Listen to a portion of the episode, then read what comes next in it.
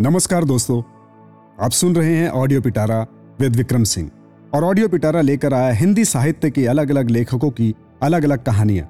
और आज मैं आपके सामने लेकर आया हूँ शरद चंद्र चट्टोपाध्याय का एक खूबसूरत सा उपन्यास चंद्रनाथ, मेरी आवाज़ में। तो आइए शुरू करते हैं भाग 11। सारी रात मणिशंकर सो नहीं सके। रात भर उनके कानों में किसी गाड़ी की गड़गड़ाहट की तेज आवाज आती रही। तड़के ही चारपाई छोड़कर बाहर आए, देखा कि गेट पर एक अपरिचित आदमी बुरी हालत में है और अर्धसुप्त अवस्था में बैठा हुआ है। पास जाते ही आदमी उठ खड़ा हुआ और बोला, मैं राही हूँ।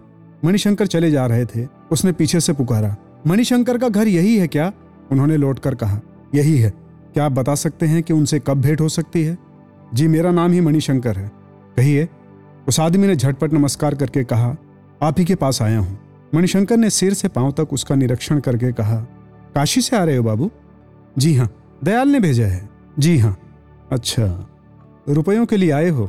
जी हाँ, मणिशंकर ने हंसकर कहा। तो मेरे पास क्यों? मैं रुपया दूंगा इसी उम्मीद में। उस आदमी ने सिर हिलाकर कहा, नहीं, दयाल ठाकुर ने कहा है कि रुपये मिलने से आपसे सहायता मिल सकती है। मणिशंकर ने भौएं तान कर कहा, मिल सकती है तो अंदर आओ। दोनों ही सुनसान कमरे का दरवाजा बंद करके बैठे। मणिशंकर ने कहा, तो क्या सब कुछ सच है? सब सच है। ये कहकर उसने कई चिट्ठियां बाहर निकाली। मणिशंकर ने उन्हें शुरू से आखिर तक पढ़कर कहा, तो इनमें बहू का क्या दोष है? उसका दोष नहीं है, परंतु माँ के दोष से भी लड़की दोषी हो जाती है। तब जिसका अपना दोष नहीं है उसे क्यों विपत्ति में डाल रहे हो? मेरे पास भी कोई उपाय नहीं है, रुपए के लिए सब कुछ करना पड़ता है।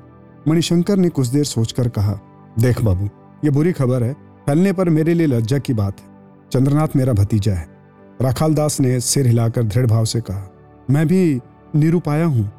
ये बात तो तुम्हारे चेहरे से भी मालूम हो जाती है। खैर, अगर रुपया मुझे देना हुआ तो रकम कितनी होगी? अच्छा ही है, मुझे चंद्रनाथ बाबू के पास जाना नहीं पड़ेगा। रुपया पाते ही क्या तुम गांव छोड़कर चले जाओगे और कोई बात तो नहीं खोलोगे?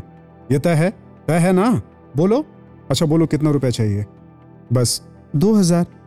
मणिशंकर बाहर जाकर नायाब लक्ष्मी नारायण को बुलाकर 2-3 बातें कह दी। इसके बाद अंदर आकर बॉक्स खोलकर 1-1 हज़ार के 2 नोट राखाल दास के हाथ पर रख दिए और कहा, यहाँ से 10 कोस की दूरी पर सरकारी खजाना है, वहीं भुना लेना और कहीं भुनाने मत जाना। और फिर कभी इधर मत आना। मुझको तुमसे चिढ़ है, इसलिए अगर कभी इधर आने की कोशिश की तो जिंदा नहीं लौटोगे, यह भी कह देता हूँ। राखाल दास चला गया। थका मांदा दोपहर को शहर पहुंचा। तब कचहरी बंद थी, कोई काम नहीं हुआ। दूसरे दिन यथा समय राखाल दास ने खजांची के पास पहुंचकर 2 नोटों को देकर कहा, रुपया चाहिए। खजांची बाबू ने दोनों नोटों को घुमा फिराकर देखा और कहा, बैठो। और खुद बाहर जाकर एक पुलिस के दरोगा को साथ लेकर आए। राखाल को दिखाकर कहा, यही नोट चोरी हुआ है। जमींदार मणिशंकर बाबू के घर के एक आदमी ने कहा है कि कल तड़के ही भीख मांगने के बहाने एक घर में घुसकर इसने नोट चोरी किया है। नोट का नंबर मिल गया है। राखाल दास ने कहा, जमींदार बाबू ने खुद ही दिया है। खजांची ने कहा, अच्छी बात है, हाकिम से कहो। यथा समय हाकिम के पास राखाल ने कहा, जिसका रुपया है उसी से पूछने पर सभी बातें जाहिर होंगी। बहस के दिन डिप्टी की अदालत में जमींदार मणिशंकर ने हाजिर होकर कहा कि उन्होंने इस आदमी को अपने जीवन में कभी नहीं देखा। रुपया उन्हीं के बक्से में था, उन्होंने कभी किसी को नहीं दिया। राखाल ने अपने बचाने के लिए कितनी ही बातें करनी चाहिए। बहुत कुछ हाकिम ने लिख लिया और बहुत कुछ मणिशंकर के वकील मुख्तार ने गोलमाल कर दिया। सबसे बड़ी बात यह हुई कि उसकी बातों पर किसी ने विश्वास नहीं किया और डिप्टी ने उसे 2 साल के लिए कठोर कारावास का दंड दे दिया। ऐसी ही इंटरेस्टिंग किताबें कुछ बेहतरीन आवाजों में सुनिए सिर्फ ऑडियो पिटारा पर। ऑडियो पिटारा सुनना जरूरी है।